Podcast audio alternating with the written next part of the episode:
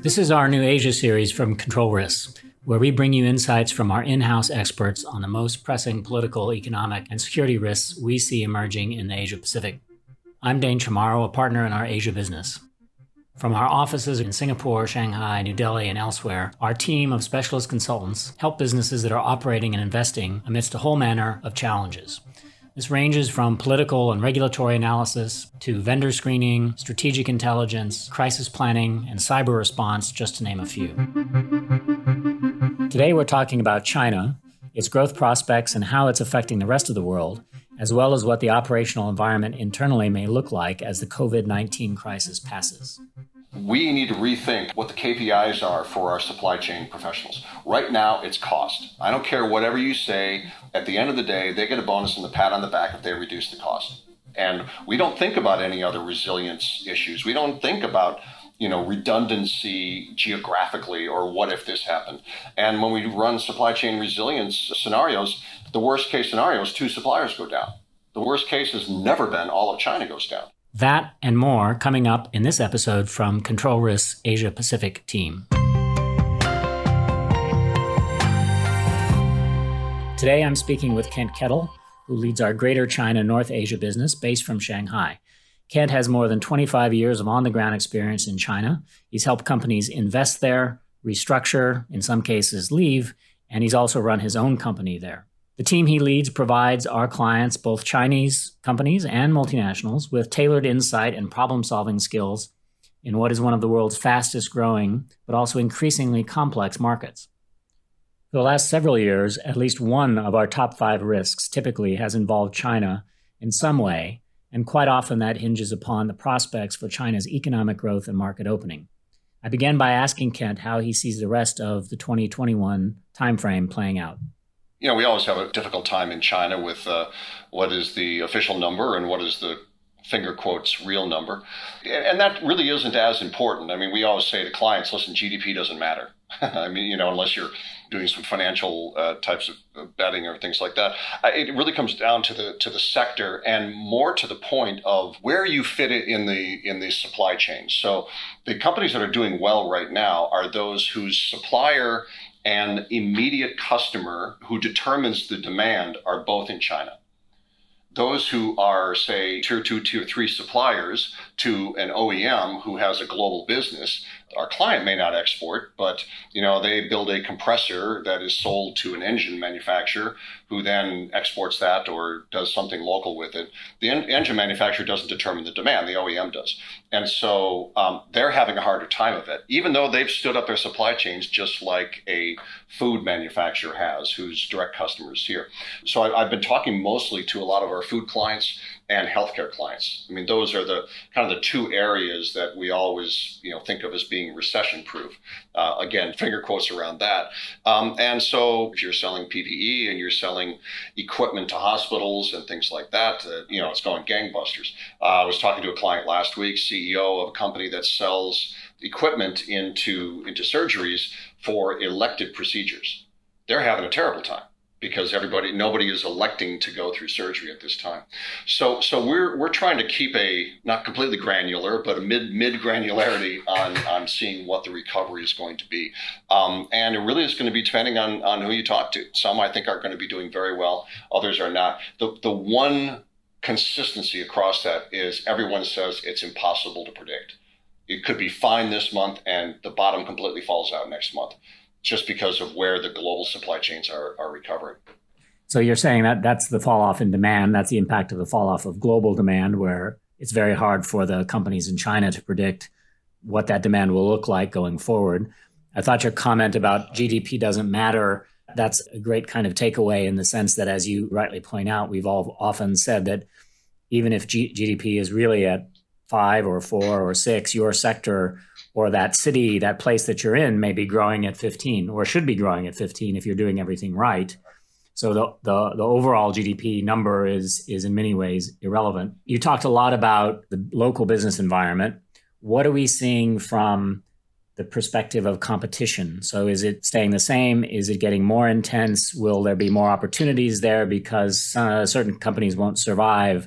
What what do you think that's going to look like, or what are you seeing so far? Well, yeah, it's, it's, a good question. And it's actually a question a lot of our clients are talking about the new normal, the next normal, the non normal, the unnormal, uh, you know, whatever you call it. It's not going to be like it was before. And one of the big questions is, is what's your competition? Um, and yes, there, there's kind of the binary question are they still alive? Are they not? The other question is have they figured out the market sooner than you have?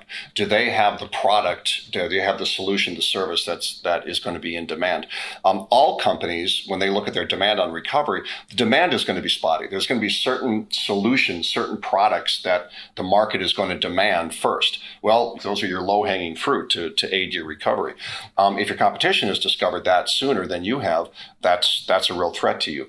One of the big questions that clients are asking is what is going to be the behavior of their competitors in the market um, and these are mostly kind of local companies, Chinese companies, who don't have the same requirements of compliance that a multinational will have.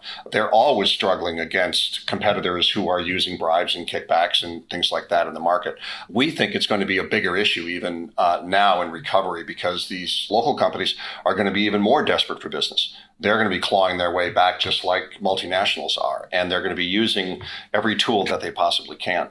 We're talking with a client right now about going out and saying, okay, is the competition really doing this in the market? If they are, what's the percentage of difference it makes? Are they giving a 3% kickback? Okay, you can compete against that.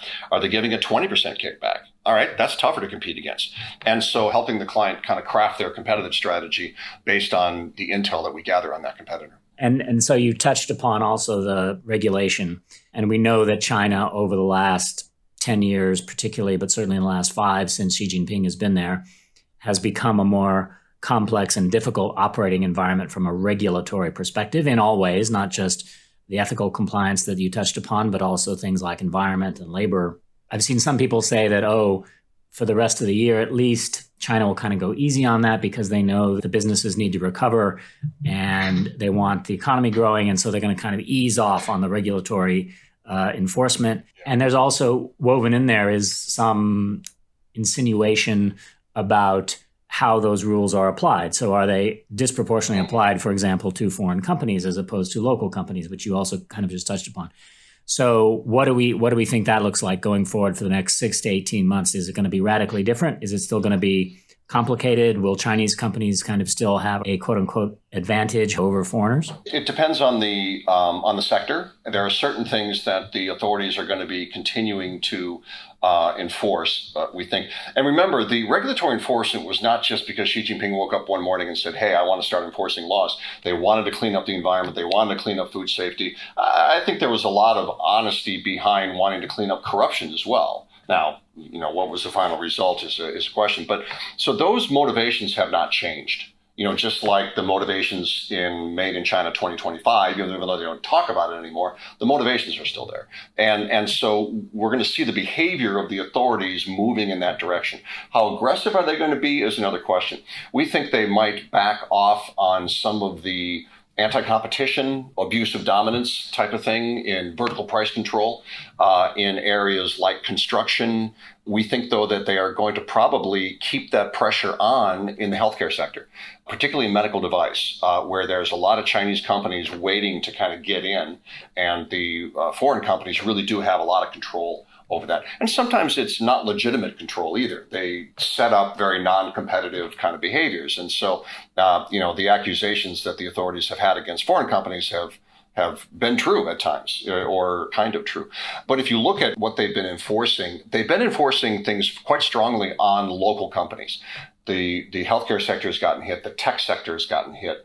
Um, and we've seen it in anti competition, abusive dominance, we've seen uh, anti corruption, uh, we've certainly seen environment. We're still seeing cyber enforcement, particularly data privacy, data security. Um, and uh, a lot of those are on the local companies. Now, that has been a theme over the past eight years of Xi Jinping is that they, they kind of they hit the local companies and then they open it up to everyone.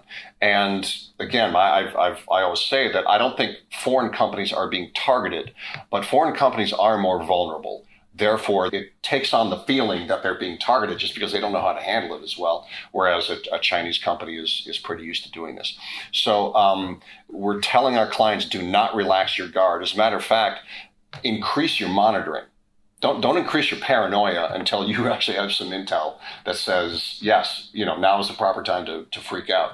Um, until that time, just increase your monitoring, increase kind of looking at this, and we're doing that for a number of companies so they can kind of keep the keep the flow going, focus on what they need to focus on, and then at the appropriate time, okay, let's shift our focus to some of the environmental regulatory because it looks like it's it's kind of heading our way.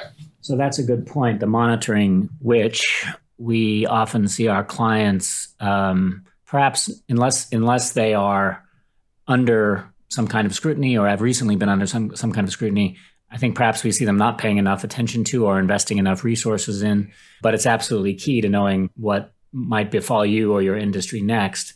Um, you mentioned China 2025, and that's something that we heard a lot about for a while, and then we stopped hearing about. And it affects a few key sectors, but as we know, a few key, key sectors formally in terms of what resources are made available and, and what's prioritized. But as we also know, uh, if you're a Chinese corporate, it's a great kind of gravy train to be attached to if you can justify your sector, your corporate participation.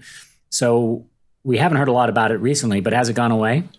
No, goodness no. It's it's still there, and it's certainly the ten sectors that are named there, but it still is a motivation. I, I think the Chinese authorities kind of got beat up on it on a global stage because you know the trade war and things like that, and and and there's some aggressive language in there. Um, not any more aggressive than anybody else's you know, kind of global plans are. But but everybody was sensitive to China at the time, and the, the, the two main things: China wants to become independent in technology and a market leader in technology, but they also want to become commercial market leaders. And this is the piece that we often miss. We focus on the technology, we miss the commercial market leaders. They want Chinese companies to lead certain sectors and not just China domestic. They want them global leaders.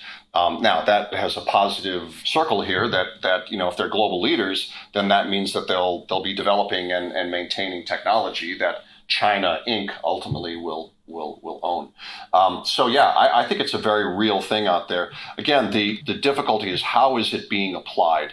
Um, we always say, don't listen to what the authorities say. Watch what they do. Watch what's happening. And so, uh, going back to your question about competition, uh, are your competitors getting access to these funds? If so, how are they applying them? How, how is it helping them out? Um, is it speeding their their time to market? Is it providing them a little bit more of an edge on technology? You know, you really need to understand those things quite well. So that brings me to one of my favorite words, which is decoupling. Both sides have kind of used that theme in different ways. So you just touched upon in 2025, we want to become independent in certain technical fields, i.e., we want to decouple, particularly from North American American technology suppliers. We want to have our own domestic capabilities with targets assigned to those. Uh, and then ultimately, we want to become, as you said, you know, commercial global leaders in these key sectors. I don't think that they really use the word decoupling, but certainly in the US environment, we use the word decoupling. Given the scale of China, how realistic is it to really say we're going to decouple in this space from what is not only a huge supplier, but also a huge market? Yeah, and, and I think we have to remember that the word decoupling is a political word. I mean, it's used by politicians and used by media who naturally want to, but need to simplify things for a for a certain you know voter or, or readership or something like that. Uh, the reality is a heck of a lot more more complicated. We're always in the process of coupling and decoupling. That's that's what's missed. You know, in the last ten years, the apparel industry has decoupled from China almost completely. I mean, it's that that stuff has moved on to Southeast Asia. It's moved on to parts of Africa. It's there is very little. Dongguan is and Zhuhai are completely different places now um, down, down, south. Um, some electronics is still there, but a, a lot of electronics, a lot of toy manufacturers, things like that, have already moved on. That wasn't a you know we didn't talk about decoupling at that time. It was just a kind of a natural a natural shift. The challenge here is is really understanding the nature and, and the mechanics of your own supply chain. If your suppliers in China and your customers in China, you're not going to manufacture in Bangladesh. It's just not. Okay, so what you might do is actually because China is such an important revenue generating part of the world, you may decouple from the rest of the world for that particular supply chain. Like I said at the beginning, the companies that were able to stand up quickly were those whose whose suppliers and demand were both in China they stood up quickly when the rest of the world fell apart. Those that stood up more slowly were those whose both supply and demand was coupled with the rest of the world.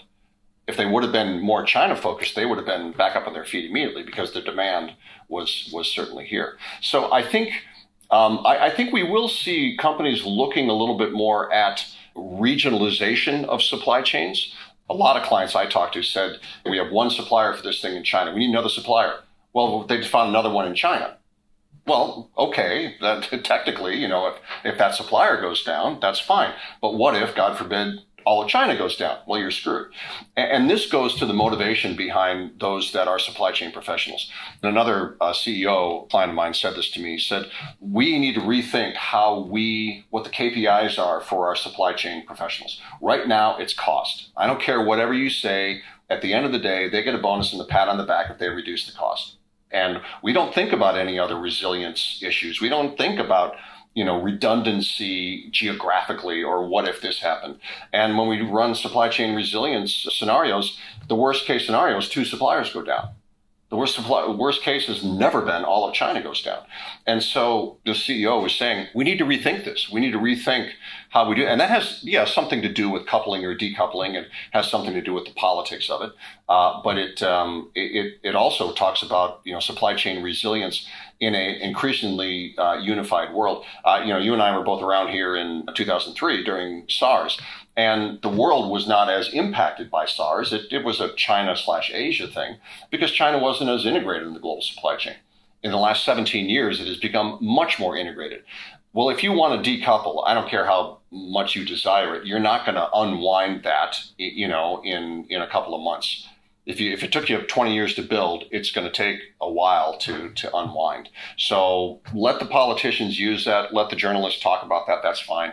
I think you know those of us who are in business need to look for the detail and look for the granularity of what it really means for this specific supply chain and, and, what makes sense geopolitically from a redundancy, from a global crisis perspective. There's all sorts of threats that we, we need to think about. So, just to recap some of Kent's top points, he said that China's business recovery is going to be spotty and it will depend largely on the sector and the part of the country that you're in but you're better off if you're reliant on China demand for your business than external demand. To watch the competitive landscape because local companies, particularly who are struggling to survive, may engage in aggressive malfeasant behavior such as kickbacks to buyers, and that can change the competitive landscape against you. And that KPIs for supply chains going forward will have to change from a focus that's purely on cost to one that is now more centered around resilience. Thank you all for listening. This was another in our New Asia podcast series, and we'll be back with more in the coming days. In the meantime, please go to our website, controlrisk.com, for more analysis, or you can subscribe to all our podcasts on ACAST, iTunes, or Spotify. Just search for Control Risks.